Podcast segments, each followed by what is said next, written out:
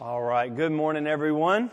If you are one of our firemen, uh, first responders, police officer, EMT, or former military, would you stand up for me this morning? I, I know you don't like to be singled out, but do you mind standing up, Brian? You better stand up. I see you. Let's give these guys a big round of applause. Thank you so much.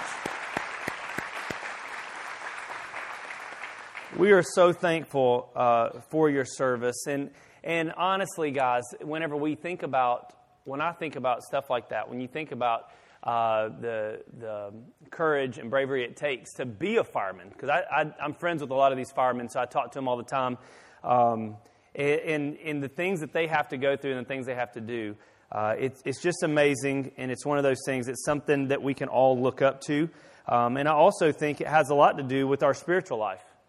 Like this is something whenever whenever a fireman sees something like that, and, and some of the amazing stories that you hear from 9/11, where whenever you see an airplane go into a building, and, and someone's first response is, "Let me run in there." right? Everybody else is saying, let me get as far away from that as possible. And, some of these police officers and firemen, their first response was to run in. And um, that's exactly what God has called us to as Christians, right? We live in a world that's dying and broken, and, and our first response should not be, let me hide from everybody else. Our first response should be, let me run in there. Let me go after this. And so, um, so I'm really thankful to all of our, all of our first responders and, and all that you do for us. Um, today we are going to get into the Word. Uh, I thought it was I thought it was funny earlier. Um, this is just kind of how my brain works. It's not good. I, I don't have a great brain. But um, Bobby got up and he was greeting everybody and, and he was trying to get us all pumped up and, and he wants us to, to, to cheer and, and be excited at the end of that at the end of that moment. And he said, Some of y'all were cheering yesterday louder than this at football. And he forgot that a lot of you guys were Alabama fans and you weren't cheering at all. So I just want to say I'm sorry. I'm sorry right off the bat for Bobby. He wasn't. He's an Auburn fan. He wasn't thinking about you guys. Um, and uh, the Auburn game was so good last night that I fell asleep and did not watch it. Um, all right, so today we are going to get into the word. This, I promise, this is going to be the last message in this series.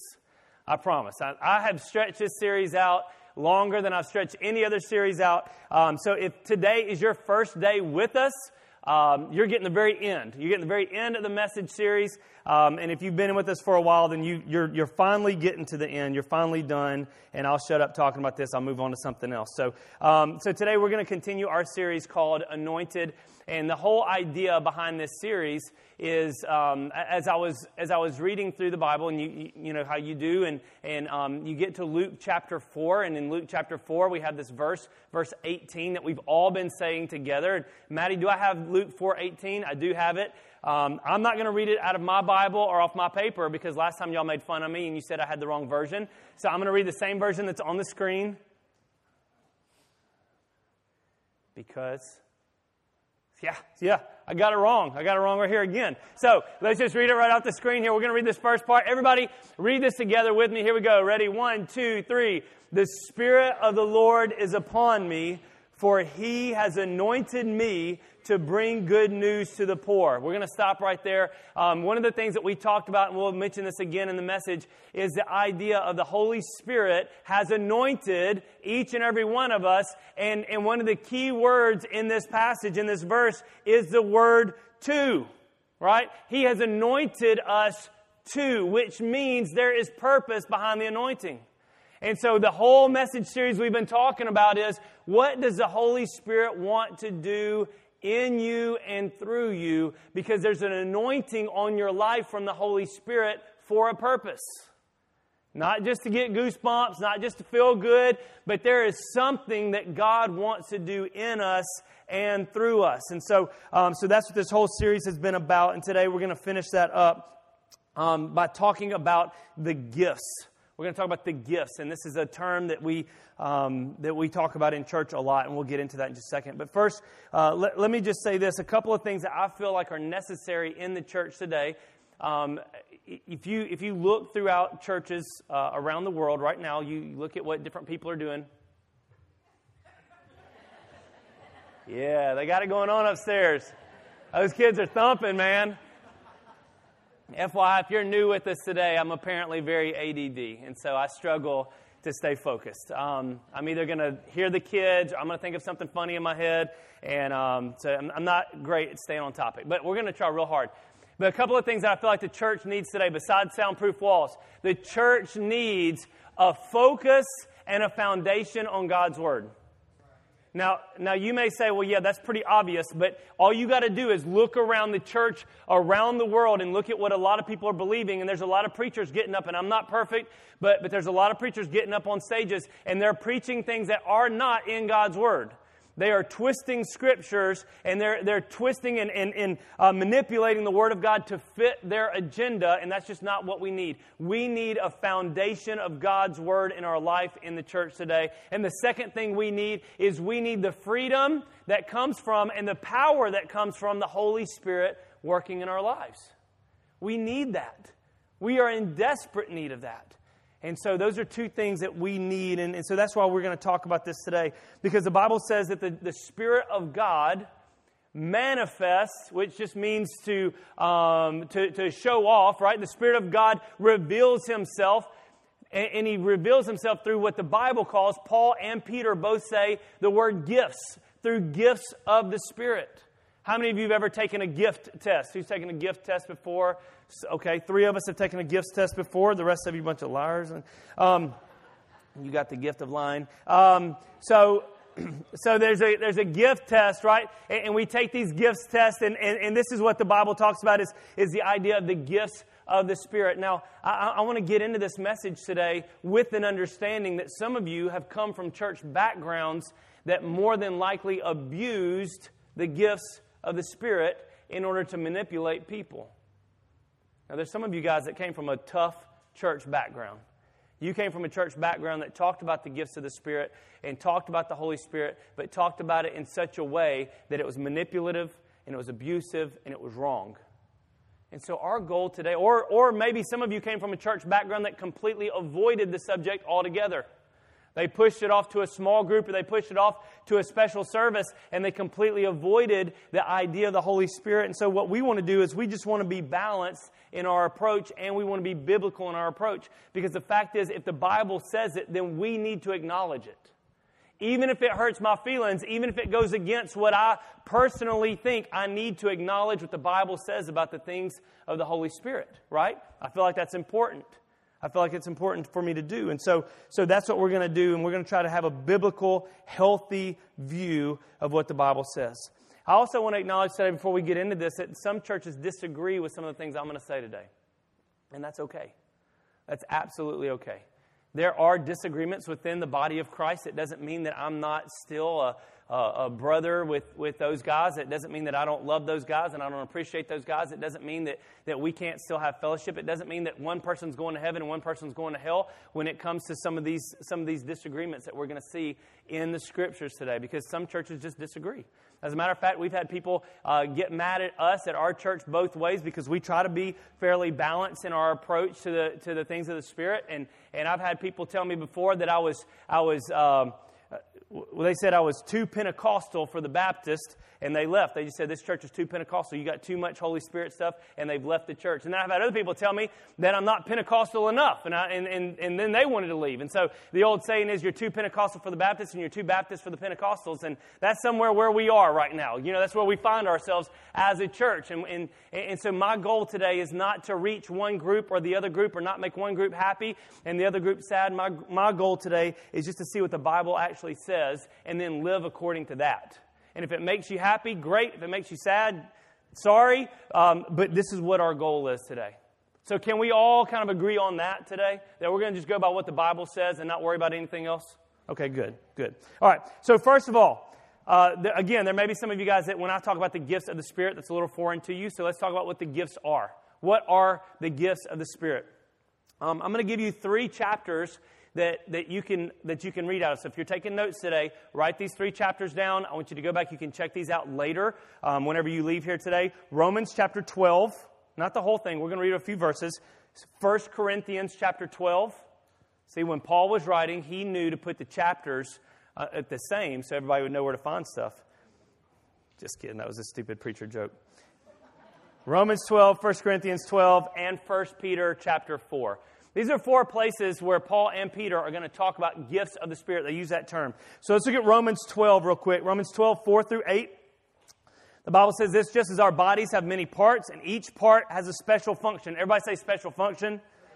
That's important to know. So it is with Christ's body. We are, we are many parts of one body and we all belong to each other. Okay, so remember that, that each and every one of us are a part of the body. Each part of the body has a special function. Remember that the ear does not do the same thing that the big toe does, but they are both very valuable, right?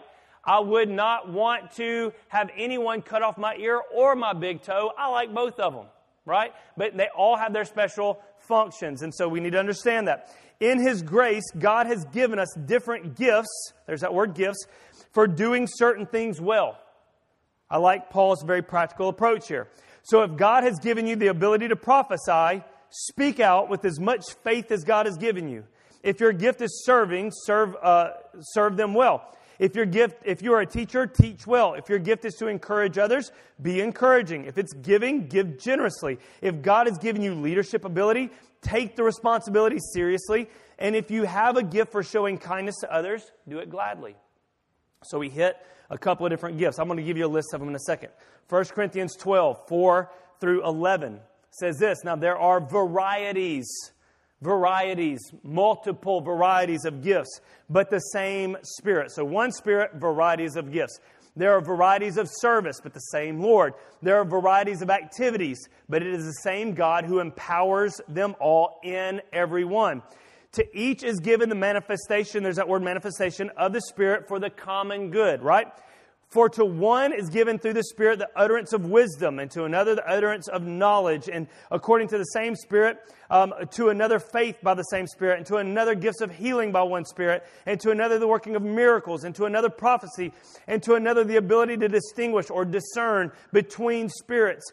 Uh, to another various kinds of tongues, and to the other interpretation of tongues. All these are empowered by one and the same Spirit who apportions to each one individually as he wills. Last one, I promise. 1 Peter 4 10 through 11. God has given, this is Peter talking, not Paul. The other two were Paul talking. Uh, this is Peter. God has given each of you a gift from his great variety of spiritual gifts. Do you see a theme here? There is a variety of spiritual gifts. There's a variety. So I'm going to give you a list, but I'm going to be honest with you. I don't know that we can contain the Holy Spirit to just one list of spiritual gifts because both Paul and Peter say there's a variety, man. In other words, there is a multitude of gifts that God has that He wants to use, He wants to give you, right? There's a variety. And so here's what He says use them well to serve one another. Do you have the gift of speaking? Then speak as though God Himself were speaking through you. Do you have the gift of helping, uh, helping others? Do it with all the strength and energy that God supplies. Then everything you do will bring glory to God through Christ Jesus. All glory and power to Him forever and ever. Amen. So let me just run through a quick list and a, and a general understanding of these. You don't have to write all these down. I can give you the list later if you want it. Um, but here's what these three passages go to say. They talk about prophecy a lot. You're going to hear prophecy come up quite a bit. As a matter of fact, um, the, the term prophecy just means to be able to hear from God and speak what you heard. Now, sometimes we see in the Old Testament guys called prophets, right? And, and, so the prophets a lot of times heard from God and they spoke, and, and you would see a lot of futuristic things. So they're, they're prophesying, they're talking about the future, but that doesn't necessarily mean that, that the gift of prophecy means you're always going to be speaking the future. Sometimes all it means is I hear from God, and what I hear, I speak out. It's very simple, it doesn't have to be complicated. All right? So that's the gift of prophecy. Serving just means you serve. Listen, there's some people that are really good at leading and there are some people that are really good at serving, right? There is a gift of serving. Now, I know there's some of y'all, I couldn't get you to serve for nothing. Not because you're lazy, but you're such a leader that if I put you on a team underneath somebody, you would take over within five minutes, right? So, so there's some, Anna is getting pointed out right now. Yeah. And, and so, so there's some people that just have that. There's other people that just have this gift of serving and they can jump in. They don't want anybody to, to ask them what to do. They want people to tell them what to do and they can jump on a team and they can make things happen, right? Serving is a very important thing. Teaching, some people have the gift of teaching. I, my wife is an excellent teacher. Everywhere she goes, she has the ability to teach. She's been in multiple schools and does a great job at every school she goes to. She's got this gift for teaching. But she doesn't want to get up on stage and preach, although she will at the end of October. Um, I just had to throw that in just to remind you. You tell me to remind you, I'm reminding you. October 30th, you're going to be on stage. Um, so the gift of teaching, the gift of encouraging or exhorting is just this idea that you, you have this gift, this ability. Have you ever met somebody that is just, every time you get around them, they are always encouraging you and lifting you up and, and helping you out? Don't you, don't you love those kind of people? I love those kind of people. I'm not one of those kind of people. I'm the opposite of those kind of people. Um, I'm usually making jokes. So then there's a gift of giving, and this doesn't mean like just on Sundays that you throw some some some money in the drop box. The gift of giving is special. It's a unique thing. Um, I like to tell this story that that when my parents were poor in in college, and they had a, my parents didn't do it right.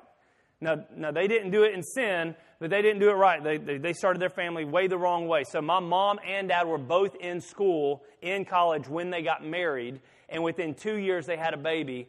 So here my parents are in college with a baby, trying to make things work. Dad's working multiple jobs. He had one job where he's having to work two shifts every night. He's, he's working double shifts every night just to try to make ends meet, and they were struggling. And so he would drop out of school for a semester and work and try to get back into school, and it was just chaos at the house. And, and so the story goes that they, my mom gets up one morning to fix breakfast. Uh, my brother was a baby, and she goes into the kitchen. And when she goes into the kitchen, the only food item in the house was a jar of jalapenos. That was it.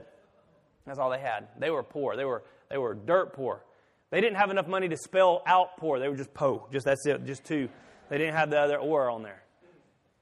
And so my mom gets out the jar of jalapenos and she begins to pray and she just says, God, you got to do something. Like if if you can't provide food for us, then if you're not going to provide food for us, then I need you to teach me how to make these jalapenos in a way that I can give them to my baby. Right? Right? That's how, that's my mom's mindset. It's awesome. When my parents when my parents were um, they were making $100 a week. No, is that right? I think $100 a week, $100 a month, something like that. Not a lot of money.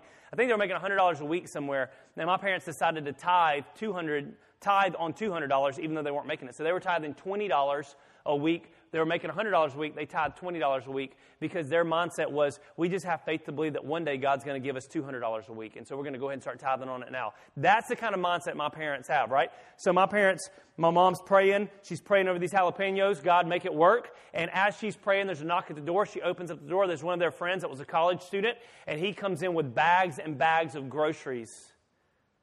And not only does he have bags and bags of groceries, he has the exact type of formula. And you, you moms, dads, you don't understand this. Um, or we probably don't understand. I don't understand this. But moms understand that babies need specific types of formula, right? And if you don't have their type, then they get stomach aches and whatever, and they throw up everywhere. I don't know. Um, but this, this guy comes in with the exact right kind of formula, the exact right kind of food. All of my brother's favorite things or my parents' favorite things. He's got all the groceries laid out. This is what is called the gift of giving why? This guy's walking through a grocery store and God says, I want you to buy groceries for Mike and Sue. And so he says, okay. So he's going down the aisle, and as he goes down the aisle, he would look on that. He didn't know what to buy them. He's going down the aisle, he would look on the aisle, he'd say, all right, get that, get that, get that. And he started just grabbing stuff as the Spirit led him. This is a gift of giving. It's not just throwing money in a bucket somewhere, it is a specific, unique moment where God has ordained for you to give. One time, um, one of us, uh, I can't remember who it was, I think it was Perry and I one time, just had this, we felt this um, compelling need to give a family $100. I mean, that's not, it, nowadays terms $100 isn't a lot. And so we gave this family $100. And what we didn't realize was this family was down to their last $100. And they needed some money to be able to buy groceries that day. We didn't realize that and we were able to give that. Why? Because that was a gift of giving. It wasn't a lot, but it was exactly what God wanted to do in that moment. There's a gift of leadership. Some people have that where, where they can just lead, they can take over and, and run something. The gift of kindness, the gift of wisdom. Uh, wisdom just means to, to have wisdom in a unique situation, to know exactly what to do in a, in a situation. One of the things we, um, some people asked me one time, they, uh, not too long ago, uh, Josh and Kaylee, Kaylee does this thing where she draws a, a, name out of a jar, and that's the person she prays for that week. And she drew my name out of the jar, and so she, uh, she and Josh text me and say, "Hey, what can we be praying with you guys about?" And I was like, "Hey, I need wisdom. I need wisdom, but I don't need intelligence." Right? I mean, I know I don't have a lot of that. I know I need it, but I don't need intelligence in this moment. I need wisdom. I need something that's, that's above me. I need, I need wisdom that only God could give me to help me navigate the waters that I'm trying to navigate right now in church. I need God's wisdom. It's a, it's a unique wisdom. There's knowledge, it's unique information. Remember the story of Jesus? Uh, maybe you don't remember, but there's a story where Jesus goes to get water out of a well. And as he's, as he's there, this woman comes up. And when the woman comes up, they begin this long conversation. And in their conversation, Jesus tells her, uh, he, he begins to read her mail, is what people say. He says to her, He says, Look, you need to go uh, get your husband. And, and, she says, I'm not married. He says, You're right, you're not married. Eh, you're living with a guy. You've been married five times, and the guy you're living with isn't your husband right now. Jesus had this, this information that God had given him, and sometimes we need knowledge. Um, there's, there's the gift of faith. The Gift of faith is to be able to see and act on something that, that, that's not even there. The gift of healing, I think that's pretty self explanatory. People get healed. The gift of miracles, it's kind of a catch all term for anything miraculous that can happen. The gift of discernment to be able to distinguish what's God and what's not God. The, the gift of tongues, the Bible says, is a, a variety of tongues, a, a variety of languages that can be spoken, interpretation to understand languages. The gift of speaking to be able to get up and speak. And finally, the gift of helping is very similar to the gift of serving. I just need to point out today that the gifts are given at the discretion of the giver the Holy Spirit decides who to give the gift to and in what situation to give the gift to. The gift doesn't necessarily mean it's always permanent on your life for every situation. I find it interesting that Paul, the Bible says, healed lots of people, gift of healing. And yet he had to tell his protege, Timothy, take a little wine for your stomach's sake because you're sick all the time. Why didn't he just heal him? I don't know. I don't understand how those gifts work all the time, but for whatever reason, it worked at certain points and didn't, didn't operate because of the will of God in his life. So, what are, the, what are the point of the gifts? So, number one, those are the gifts. Number two, the gifts are to be given away. This is a common theme. In Romans 12, it says we belong to each other, serve each other well, teach each other well. Romans 12 says that the Spirit is for the, the manifestation of the Spirit is for the common good. 1 Peter 4 says, use them well to serve one another. Luke 4:18. This is a verse we've been quoting. It says the spirit of the Lord is upon me because he has anointed me to proclaim good news to the poor. In other words, there's a purpose behind every gift, and that purpose is not for you and I to look good. That purpose is not for me to get on TV. That purpose is not for me to write a book. That purpose is not for us to have goosebumps and feel good. That purpose is not for us to have a longer service. The purpose of the gifts is to be a blessing to each other. So if God gives you the gift of helping, it's not for you to sit on your pew and talk about, ooh, I got the gift of helping. It's for you to help somebody. If God gives you the gift of giving, it's for you to give. If God gives you the, uh, the, the gift of healing, it's for you to pray for somebody that needs healing. So the gift is in you for a reason. As a matter of fact, the verse we shared last week, um, it, last Wednesday night, Genesis 12, 2, says this, And I will make you a great nation, and I will bless you and make your name great, so that you will be a blessing. Listen, the whole reason God blesses us is so we can turn around and be a blessing to someone else. The illustration I gave last week was that my mom had a box of gifts in the closet, and anytime I needed to give a teacher gift, my mom would reach into that box of gifts. She would take out a teacher gift, she would give it to me, and I would go give it to the teacher. My mom was the one that provided the gift. I was just the vessel that carried it to the person that needed it. The same is true with the Holy Spirit in your life and in my life. The Holy Spirit has the gifts. He gives me the gift for this moment. I take that gift to someone else. Does that make sense? It's for other people. The third point today is that gifts are needed now more than ever before. The gifts are needed now more than ever before. Some people want to argue and, and, and, and have a disagreement, and this is a common disagreement, that the gifts are dead, that they died off with the apostles. Maybe you've heard that before. Maybe you've heard that, that the gifts are no longer in existence um, because when the apostles, when Peter and James and John and all those guys died, that the gifts died with them. But, but the fact is, like, the Bible doesn't necessarily hold up to that, right? It doesn't hold up to that. So I'm not saying anybody that disagrees with me is, is terrible or bad. I'm just saying biblically, I can't find your argument very well, right? And so, so here's what, what I think I think the gifts are necessary for today. When the gifts first appeared in the Bible, the apostles, the disciples were being persecuted, they were being hunted down, but they had this goal of reaching the world for Jesus Christ. They had this goal of sharing the gospel throughout the world. Listen, are we not living in a terrible time right now? Turn on the news channel. I don't care what your favorite news channel is. Turn on CNN, turn on Fox News. No matter what you turn on, you're going to find a lot of bad stuff. We live in a pretty jacked up world. The Bible says that the earth at the end times, the earth itself will begin to groan. All you got to do is look at what the earth itself is doing. Don't even worry about the people. Look at the earth itself. Famines and droughts. Isn't it wild that we'll have drought in one part of the country and flooding in another part of the country? It's amazing to see what, what's happening in our world today. We need the gifts of the Spirit operating in us because we got lots of people that need to hear about Jesus. We need the gifts. Here's the thing a couple of things that I think. I think most people don't have a problem with the gifts. I think they've got a problem with certain gifts, right? Because if you ask a preacher, if that preacher says the gifts died out with the apostles, but you ask him, well, Mr. Preacher, what about the gift of giving? That guy is going to back up real quick, right? I don't know one preacher in town that's going to tell you, don't worry about giving. We don't need giving, died with the apostles. No, no, no, no. Every one of them takes up an offering in their service every Sunday morning, right? Every preacher wants to talk about the gift. They're fine with the gift of teaching. Because why? Because they get up and teach. So, so it's not a problem with the gifts, it's a problem with certain gifts. And, and, and I separate them out in the idea of ministry type gifts, leadership, teaching, serving, giving, and miraculous gifts, healing, tongues, prophecy, miracles. So, what people have a problem with is they've got problems with things that they feel like they can't control.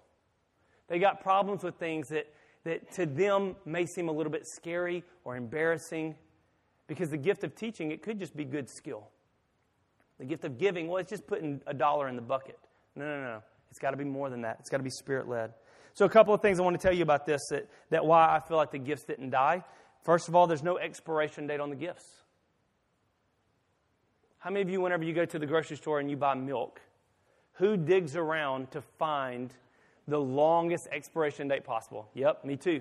Me too. I'm a big, like, if milk even looks funny to me, I will pour it out. Like I, I do not play with milk. I don't like to play with milk. When I go to the grocery store, I know they put the, the earliest date up front, so I'm pulling out just jugs of milk. I'm getting to the very back jug, right? And I'm getting to the very back jug. Matter of fact, one day I went to the grocery store, I opened up the door, and I didn't realize this, but there was a man behind the jugs of milk. Did y'all know that people hide back there? And he was back there, and he was actually putting out the jugs. And I reach in, and I see this hand. I went, ah, real fast. You know, it just scared me because I thought I was being attacked by the milks. And um, I wasn't. Obviously, I'm still here. But it scared me.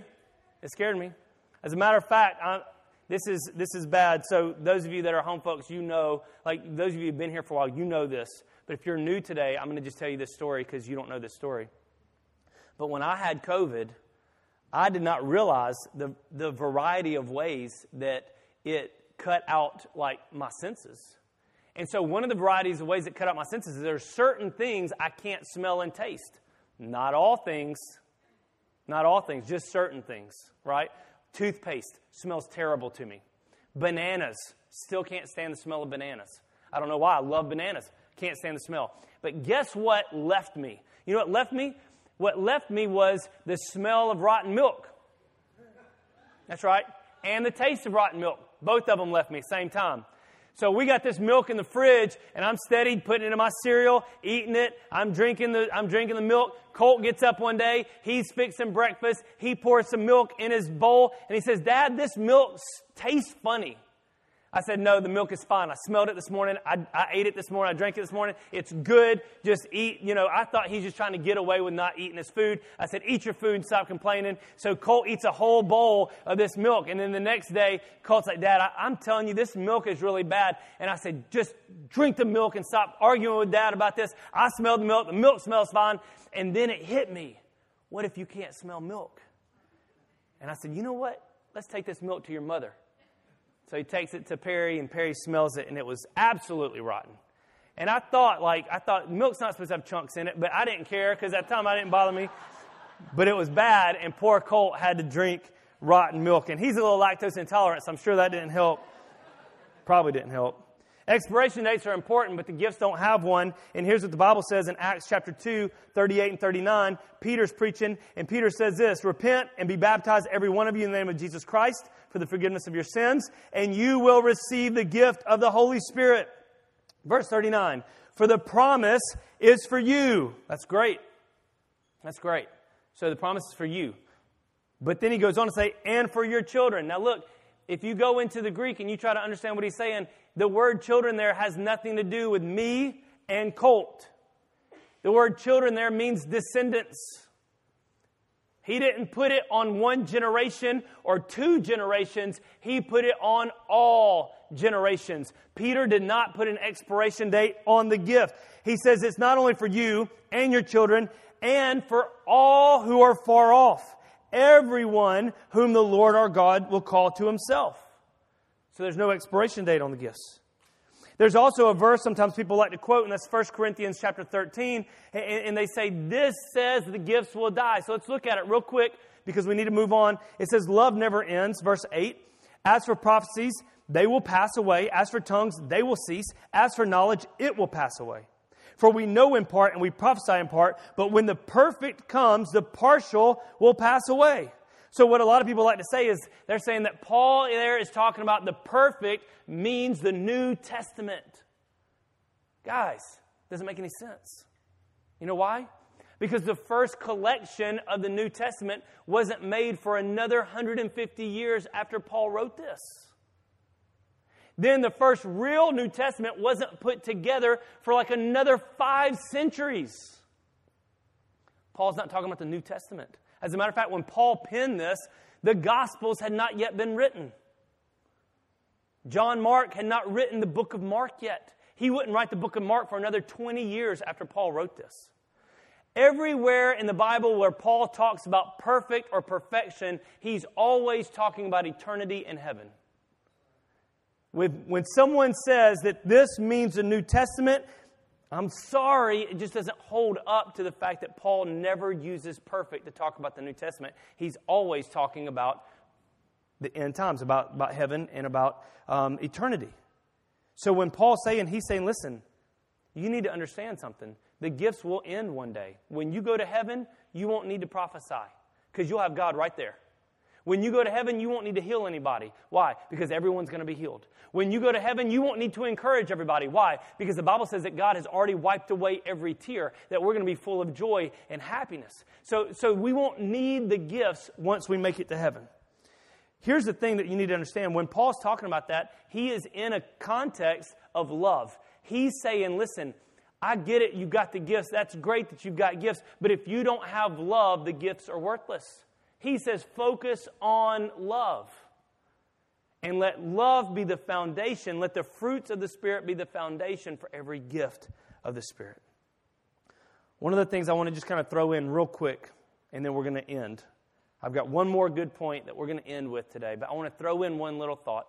Because what happens is, is people tend to get up here and they talk about gifts, and everybody, for the most part, is like, yeah, man, I hear you. Like, Healing, okay. I can pray for someone to be healed. If they get healed, that's great. If they don't get healed, I get it, but I can do that.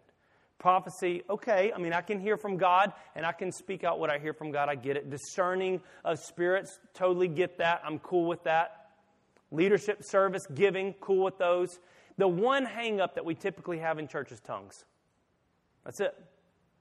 And, and just the fact that I said that and I see a lot of people going, yep, that's right, then I know that I'm, I'm right on track. The one hang up is tongues. So let's talk about it. Like, why avoid it? If it's in the Bible, let's talk about it. Let's see what it says, right? I, have said this a lot. I, I, personally don't drink alcohol. I don't. I never have, uh, never will. At this point, even if you told me that God told me to drink alcohol, like it's a game at this point. Like I'm just not even going to do it, right? See, how long can I can I die without ever drinking? Um, and so that's kind of my thing. I don't drink alcohol, but that doesn't mean that I can't. Like I still have to acknowledge the fact that the Bible says that Paul told Timothy to drink wine for his stomach's sake. I have to acknowledge that. Does it does it line up with my personal conviction of for my life? No, but I got I've got to acknowledge that it's in there. I've got to acknowledge that the Old Testament says that, that wine makes a, a heart merry. I gotta, I've got to acknowledge that. So I'm telling you today, if you're coming in here and I said the word tongues and you immediately begin to shut down, here's what I need you to understand. Just because you may not understand or like something doesn't mean that you, you can't avoid it. You, I mean, that you can avoid it. You've got to acknowledge the fact that it's in the book, and we got to see what it's all about. So the word tongues there, uh, it, it, when it's first mentioned, it, it, does talk about languages. And so um, something you need to understand when the Bible says that in Acts chapter 2, when they first spoke in tongues, the Bible says there that they were speaking a language that other people understood. So that's that's understandable. They were speaking another language. I told you guys last week the story of a, a young lady that came down to Guatemala when I was a missionary kid. Um, she came down and she began to pray for someone. And as she prayed, she began to speak in Spanish. She never knew Spanish. All she knew was taco and baño. We said that last week. But that's the only Spanish word she knew. And she prayed in fluent Spanish over somebody. So we've got to, we got to understand that there is a place where tongues is a language. As, as a matter of fact, um, one of the cool things about tongues is tongues is the only gift that's listed in that list of gifts that blesses you, not other people. Now, when she was praying for that lady, obviously that lady was blessed because she understood the prayer. But for the most part, 1 Corinthians 14 4, Paul says this The one who speaks in a tongue builds up himself. When you speak in a tongue, you build up yourself. Here's another thing is it a language or is it gibberish? Right? Is it a language or is it gibberish? We had a, we had a guy come to church here and, and speak for us one time, and, and whenever he got up to speak in the middle of his message, he began to pray in tongues, and it sounded like gibberish. And I had some people come up to me immediately after service, eyes about this big what was that? You know, like, what was that guy doing on stage? And I'm like, okay, well, let's talk about it. Let's talk about it. Is it, is it a literal language? Is it gibberish? Because this is one of the arguments that we hear.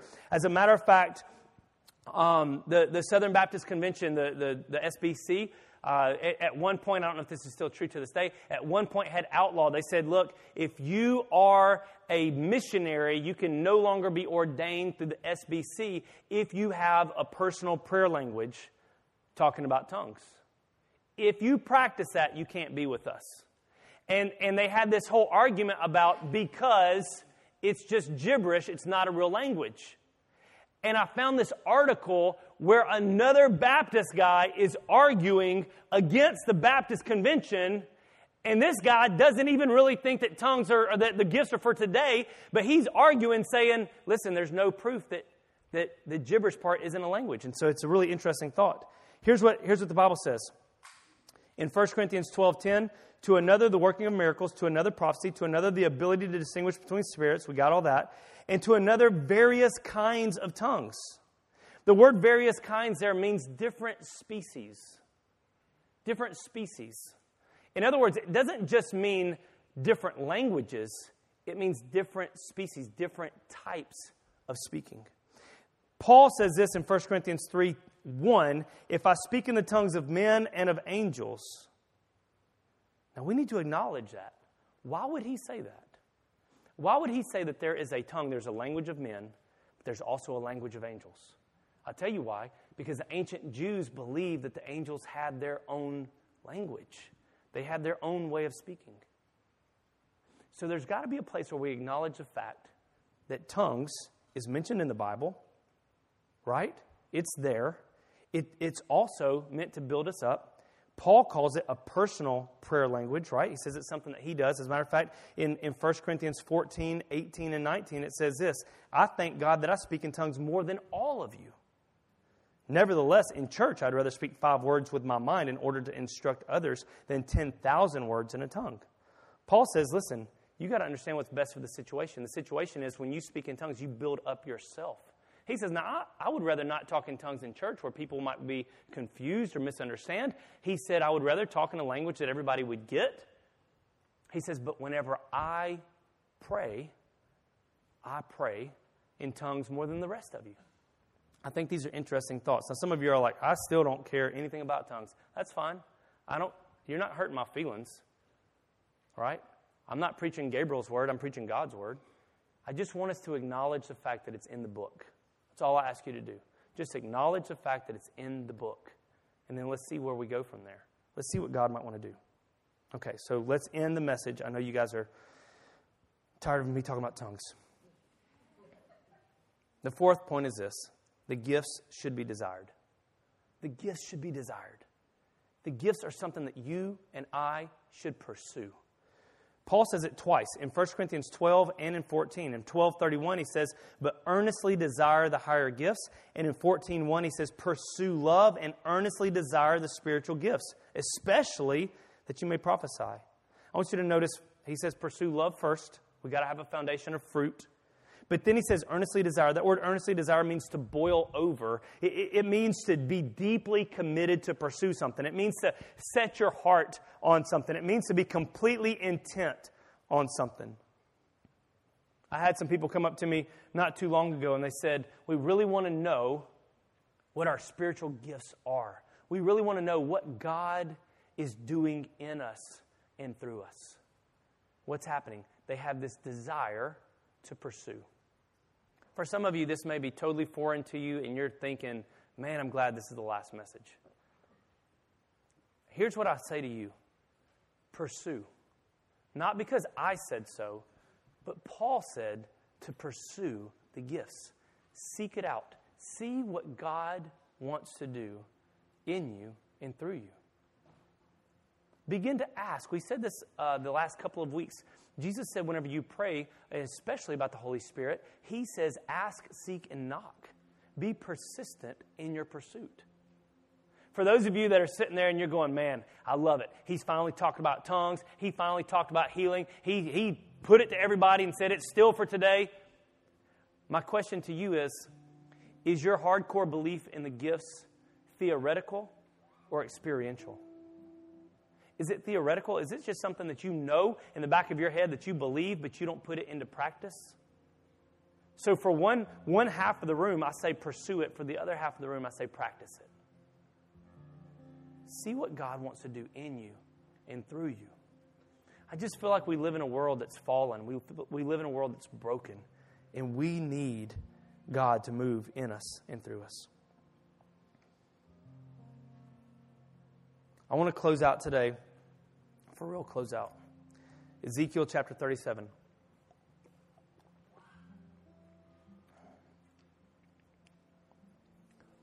So in, in 1 Corinthians, the Corinthian church was really jacked up. Paul started this church, and then he had to start writing letters to them. As a matter of fact, we've got two letters in the New Testament, but um, most people believe there's a third letter that didn't get put in the New Testament that he wrote to the Corinthian church. They had a lot of problems. They had a lot of issues. And yet they had the spiritual gifts. But one of the things Paul notices, and you can tell in his writing, is that although they've got these gifts, they don't have them built on the foundation of love and the fruits of the Spirit. And so Paul's always trying to get people back into balance. He says, Look, you guys are out of whack. You're not in balance. I'm trying to get you back into balance. And one of the things I think we forget sometimes whenever, whenever we see a church, let's say a, a Pentecostal style church, they get so focused on the gifts, they forget that the Holy Spirit, first and foremost, is here to transform our lives. If He doesn't transform your life, Paul says all the gifts are just making noise. It's just making noise. If there's not transformation first. And so I found this, this story in the Old Testament. I'm reading through Ezekiel right now, in my personal reading, and and Ezekiel 37 talks about the Holy Spirit, and I just I want to throw it at you today. I like this story. It's one of my favorites. As a matter of fact, Wednesday night, the little kids from um, Sozo, they sang a song about this story. It says this, And the hand of the Lord was upon me. This is Ezekiel writing. He's a prophet and a man of God. He says, um, And he brought me out in the spirit of the Lord and set me down in the middle of a valley. So he's having a vision, and it was full of bones. And he led me around among them, and behold, there were very many on the surface of the valley. In, in, other words, these bones hadn't been buried, these bones are just out and exposed to the sun. And it says, and they were very dry. And he said to me, Son of man, can these bones live? And I answered, Oh Lord God, you know. I like Ezekiel's answer. He's like, Man, you're the only one that knows that answer. I don't know, man. Verse 4 Then he said to me, Prophesy over these bones. So hear what I say and then speak it, right? Prophesy over these bones and say to them, O dry bones, hear the word of the Lord. Thus says the Lord God to these bones Behold, I will cause breath. The word breath there means spirit. I will cause the spirit to enter you, and you shall live. And I will lay sinews upon you and cause flesh to come upon you and cover you with skin and put breath in you and you shall live and you shall know that I'm the Lord. So I prophesied as I was commanded. And, I pro- and as I prophesied, there was a sound and behold, the rattling, uh, uh, rattling and the bones began to come together, bone to bone. And I looked and, and, and um, before, and I looked, and behold, there were sinews on them, and flesh had come upon them, and skin had covered them, but there was no breath in them. And he said to me, Prophesy to the breath. Prophesy, Son of Man, and say to the breath, Thus says the Lord God, Come from the four winds, O breath, that's the Spirit, and breathe on these slain that they may live. So I prophesied as he commanded me, and the breath came into them, and they lived and stood on their feet, an exceedingly great army. You know, we can do a lot of trying to put ourselves together. We can do a lot of trying to get our life and make our life look like it's complete. We, we can do a lot of things to try to feel complete in life, but we're never going to be completely transformed until the Spirit of God is breathed on us, until His Spirit moves in us and through us. And I love the fact that not only did the Spirit of God give them life, but it made them into an army he gave them purpose. So, what does God's Spirit want to do for you today? He wants to give you life and He wants to give you purpose. Why don't you stand up with me this morning?